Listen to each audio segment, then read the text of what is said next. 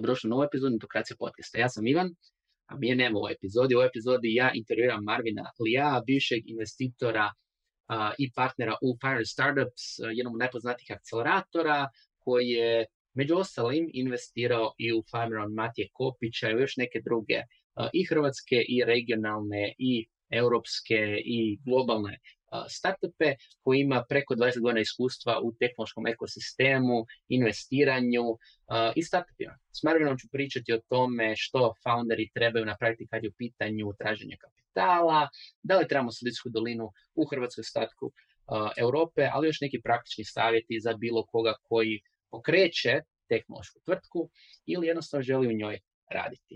Naravno, ako želite i buduće epizode Netokracija podcasta poput ove, subscribe se putem newslettera, putem Apple Podcast, Google Podcast, YouTube-a, kliknite zvonce uh, i čujemo se nakon intervjua.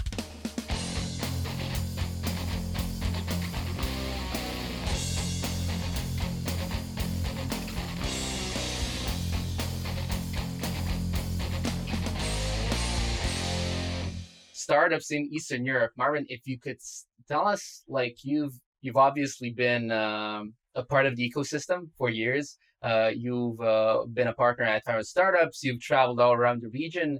Uh, what's your perception about startups from this part of the world in general, like from your experience? Um, I mean, I'm super, you know, like like I put my money where my mouth is, right? So I've invested in quite a lot of companies from the CE region. I'm quite bullish.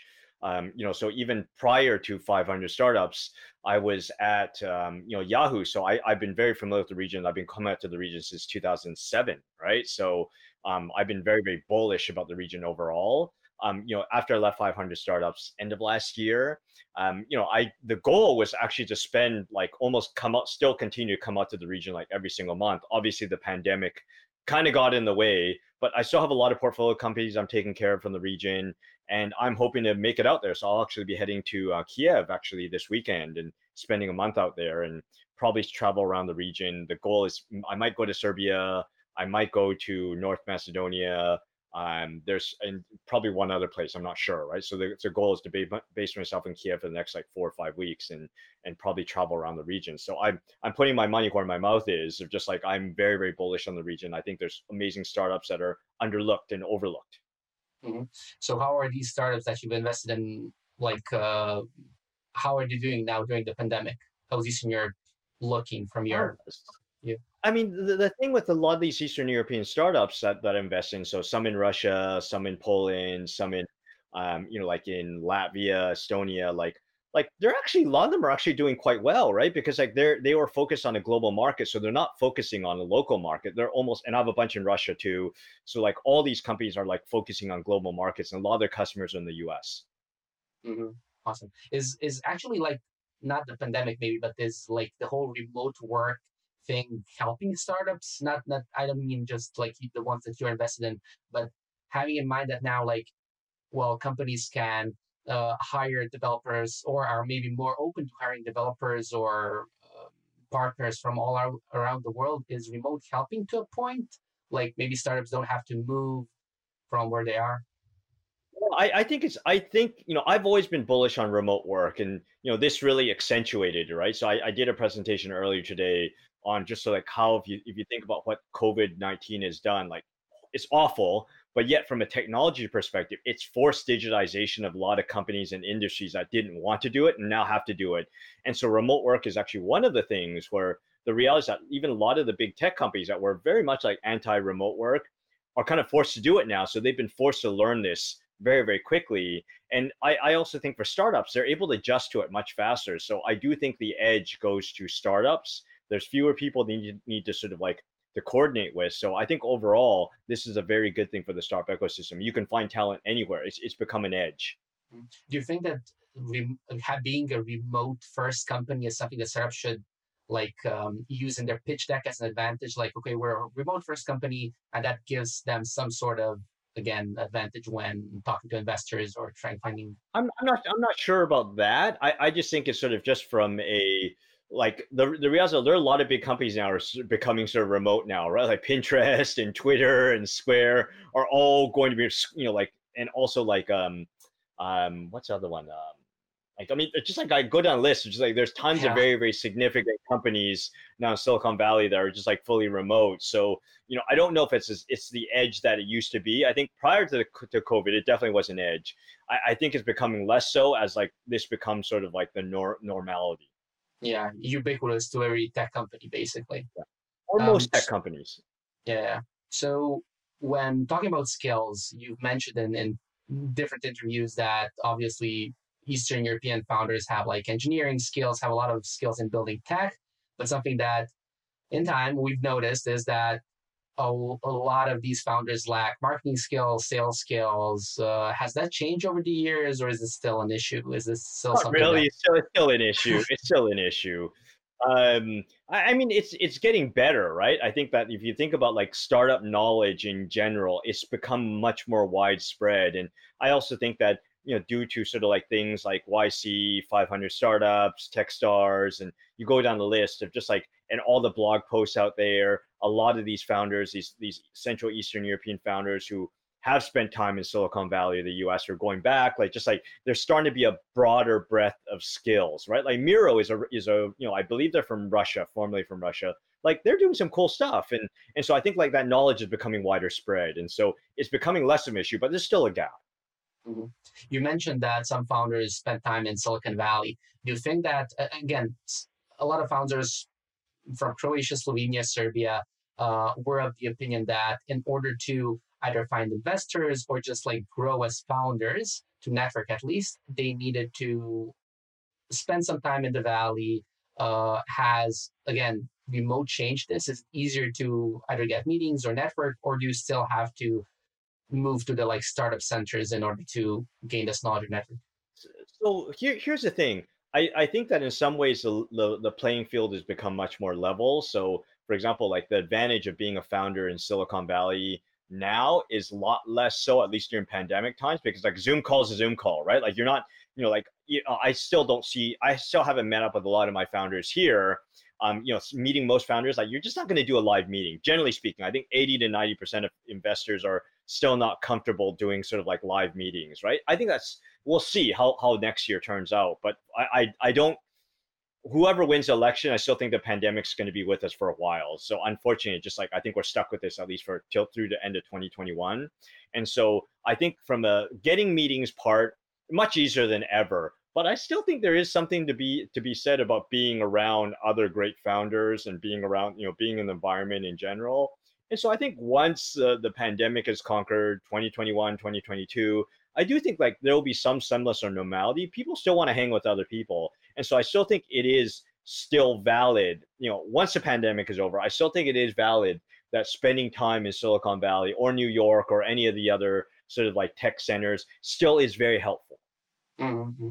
How, how would you advise founders that do want to at least take advantage of this time when they can remotely contact their investors or other founders, how to go about it? Like before, again, it was go to a conference, and even I mean, you've been to How to Web like like I have. Like unlike uh, U.S. or Western conferences, when when you're a speaker and everyone comes in later and asks questions, in Eastern Europe that's not the case. Like most, even founders are a bit well, let's call them shy. But is it now a case of like sending more emails? Is it the case of getting intros? Is it the case of being It's active still on Twitter? both, right? Sending more emails and getting intros, like that's that was important before, probably becomes even more important now. hmm Are there some things that you think that Eastern European founders can uh, leverage as an advantage when contacting investors, e- either uh, putting an emphasis on engineering talent in the region or something else that, that they might not think of? I'm not sure. I'm not sure there is sort of some secret sauce here. I I think learning to do Zoom calls well is important. Like learning how to run Zoom meetings, like be good on Zoom. It is a very different thing, right? Like being on video is just like you miss a lot of cues. There's always these delays and technical things, and and how you structure your meetings on Zoom. I think there's an art and a science to it, and so learning how to do that well is really important. So energy level stuff, right? Like emoting more, being sort of like emphasizing things like a lot more heavily I, I think it's a skill set that i think they can learn. Um, and i think that's like the zoom is a whole new environment right? Like zoom any other video call it's a whole different environment of, of use. Mm-hmm.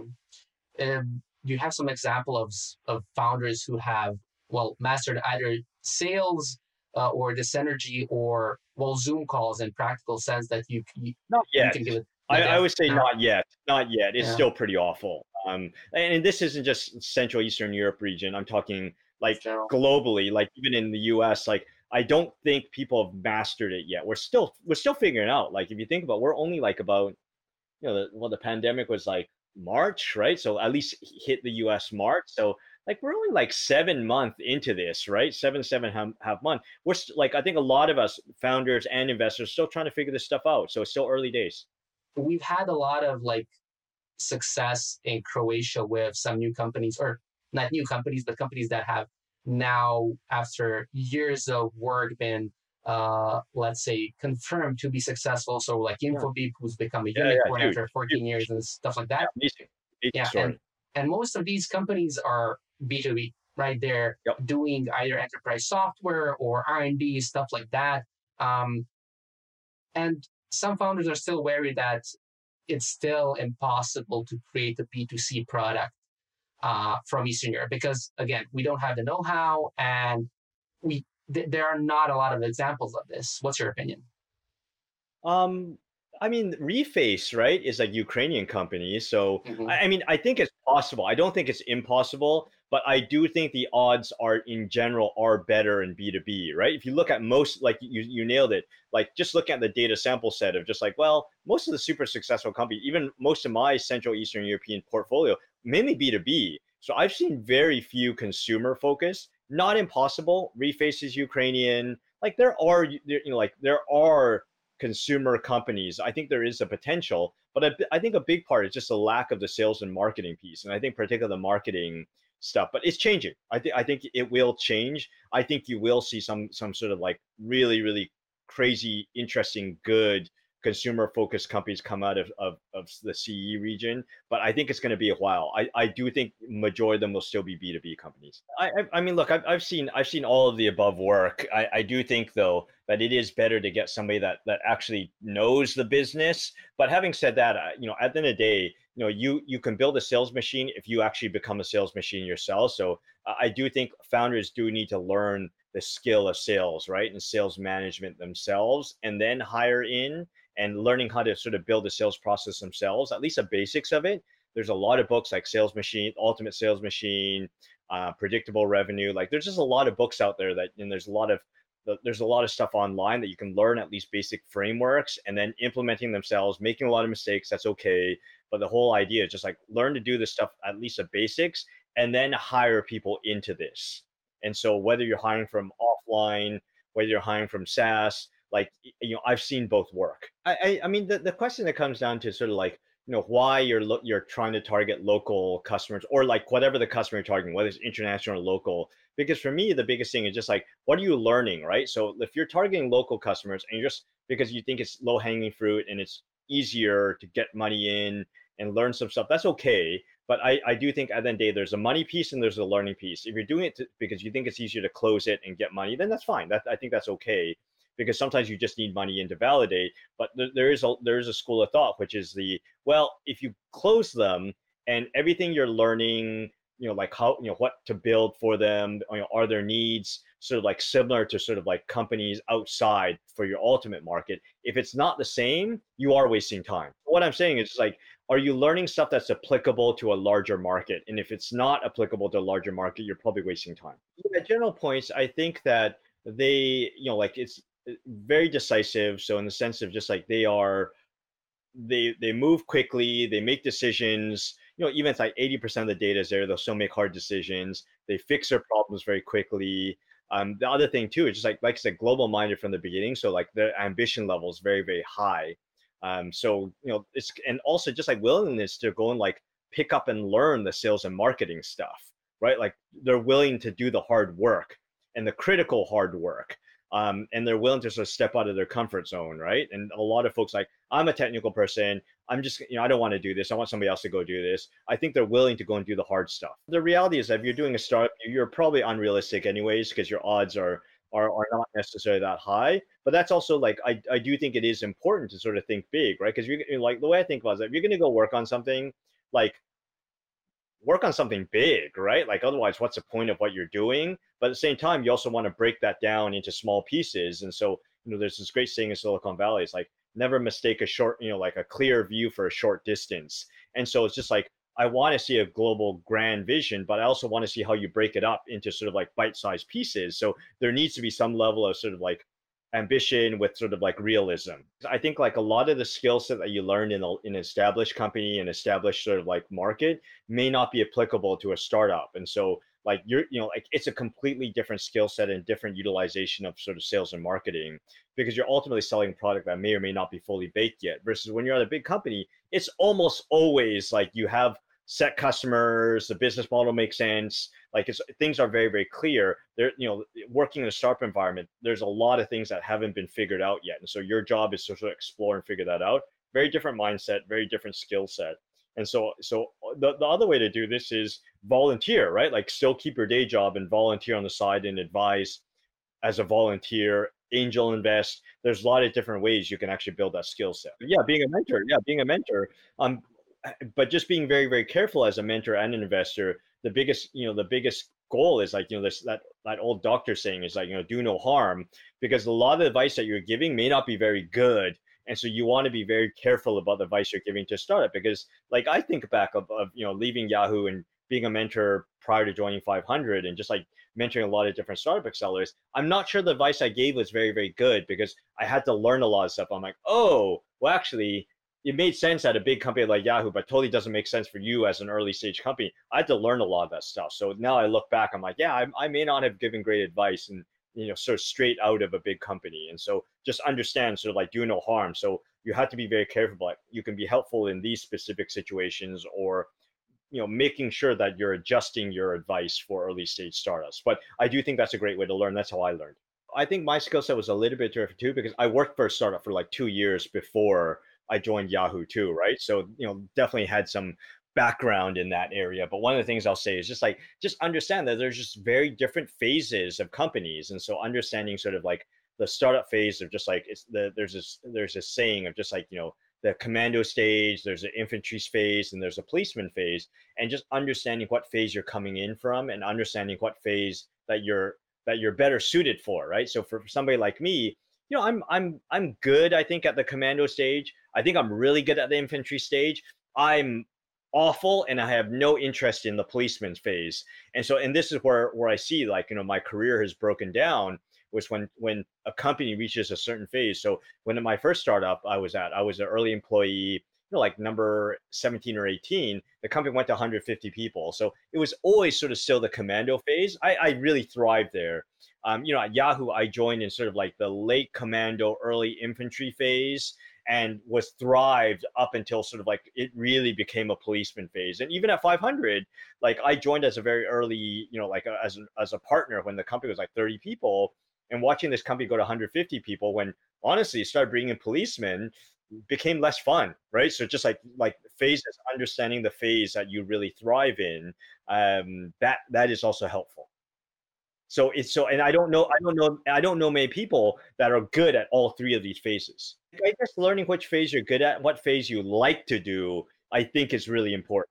I do think sort of like you want to take it very a little bit slow in this area, and I think you also want to be very careful about hiring from brand names. So, for example, you want to you want to look at the at the person's background, like have they been through sort of like a similar situation of just like the scaling phase, right? Like, so this is a mistake that a lot of founders make of just like, particularly in the B2B space. So they go, okay, like, you know, I'm in this space, I'm scaling now. So like 50 people, you need to get to like 150, 250 people. But then what they end up doing is that they go, well, you know what? Like, I'm looking for people like, you're going to hire people from like Oracle or from like Salesforce or Google, right? And you're like, that makes no sense. Like, if you, you're looking for people that went through a very similar phase at Google or Salesforce or whatever in the early days, who went through that not that you could because these people are probably all retired right? But like you're looking for people who have some similar background.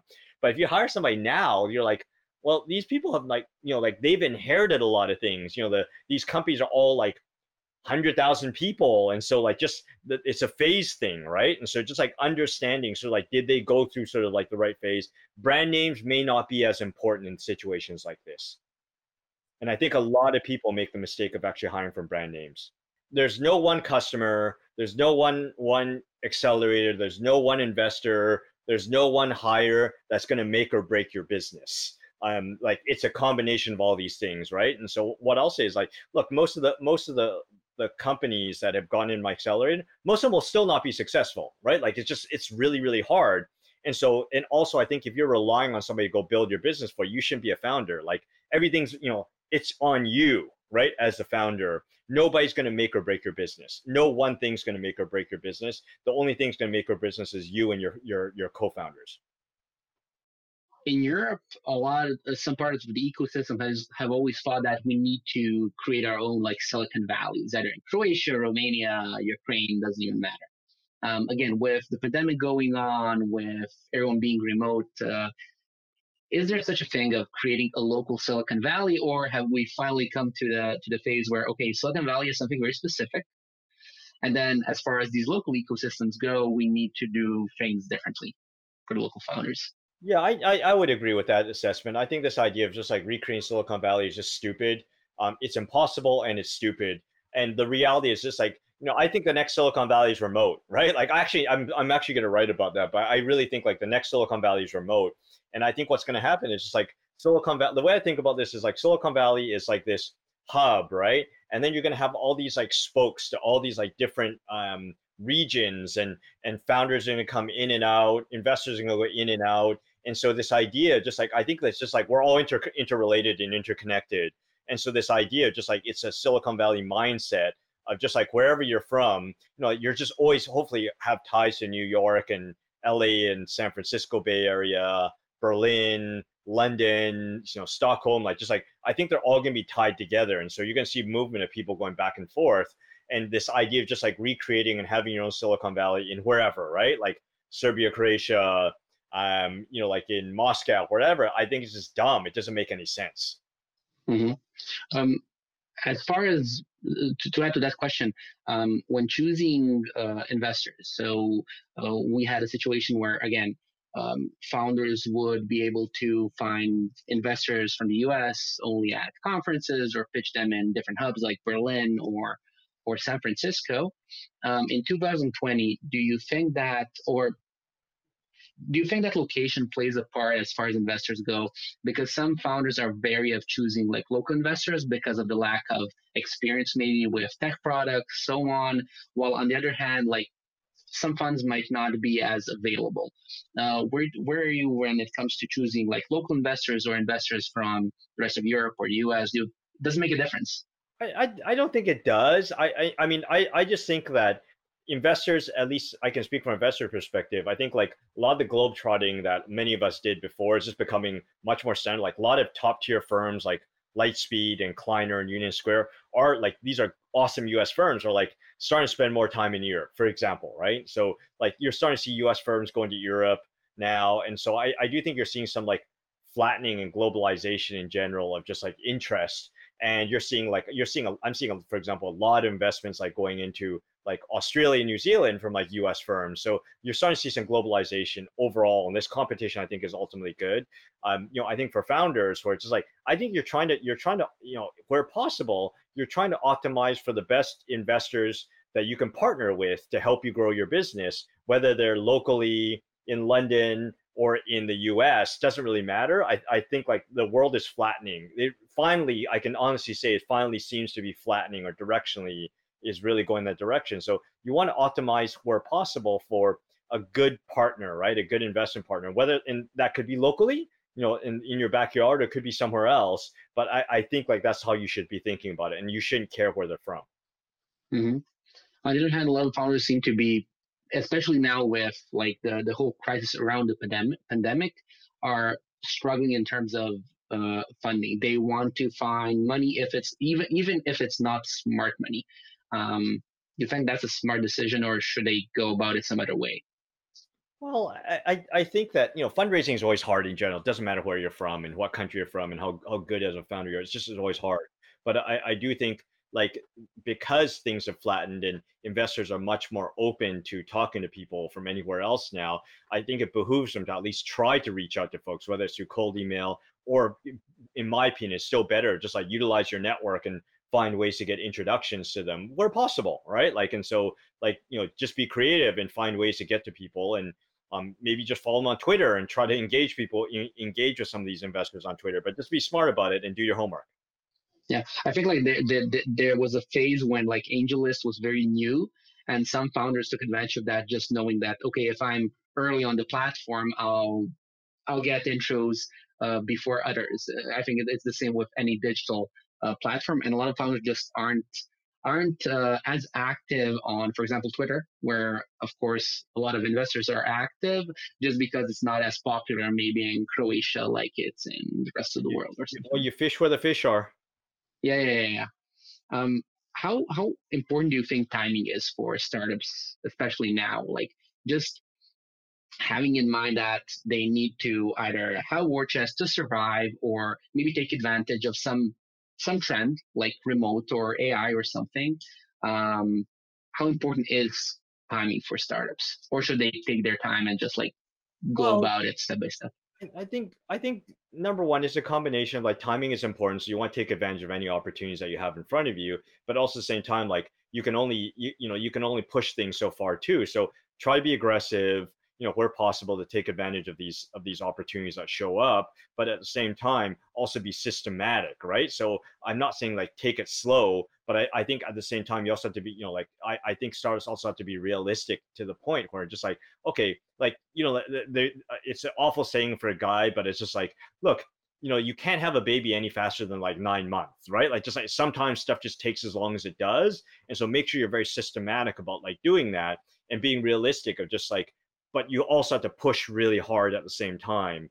And so I, I do think about that a lot of, just like be aggressive, but also be sort of pragmatic at the same time. Most times, like prop market fit takes like two to four years. So it's not going to take any anything earlier than that. But you should also be somewhat impatient and push really hard to see if you can actually beat that, right? But also in your own mind, understand like you you don't want to crush yourself of just like, oh, I'm gonna have prop market fit like in two months. Like that's impossible. Like just like that just doesn't happen. And so it's kind of it's, it's a balance. Mm-hmm. Any end advice for our founders listening to the podcast for 2020? I mean, just make sure that you know what you're trying to you know, like focus on customers make sure that sort of like you're working on something that you really care about and and i would say number three uh, just like decide what path you want to go down. You don't necessarily need to go and like raise money right? Like raising you know like where possible try to get your money from customers. That is always better than trying to raise money for investors. And so you know the default for a lot of founders like, i'm going to go raise vc money. That may not be the right thing for you for what you're trying to build or for for what the type of company you're trying to build. And so just be thoughtful about the path that you're trying to take because once you once you go down the path of raising VC money and and and, and even having successfully raised it, you can't. It's very hard to get off that path. So just be thoughtful about what you're trying to build. Awesome. Thanks, Marvin. So for founders or other people that want to find you online, where can they find you? Uh, just like Twitter is probably best, or you can, or I have a newsletter which is uh, hardfork.substack.com. That's it pretty simple. So you've become one of those uh, newsletter hipsters and offers. um, you know, like the newsletter is just like there's no business model to it. Just I'm just trying to to hopefully help more people, right? In in a in a little bit of a scalable way, and and also just for me personally, like it's a personal project of just like jotting down a lot of your thoughts and things you've learned over the you know like over the last I don't know 21 years for me in tech, and so just like hoping that this will help will be helpful and interesting for people. Awesome. Sharing knowledge is always important, especially for founders. Thank you so much for being a part of the Netokracija podcast uh, and hopefully talk to you soon. Yes, thanks, thanks for so having much. me. And good luck, everyone. Ovo je bio intervju sa Marvinom Neom. Nadam se da vam se svidio kao malo drugačiji format nego što inače imamo na Netokracija podcastu. Ako želite još ovakve intervjua s još nekim ljudima koji su vam zanimljivi, javite. Jako me zapravo zanima tko bi vas tko bi vas zanimao. A ako želite čuti o takvim novim epizodama, naravno kao i uvijek subscribe se putem YouTube, Apple Podcast, Google Podcast, Spotify i svih drugih mogućih uh, servisa. Čujemo se u sljedećoj epizodi Netokracija podcasta.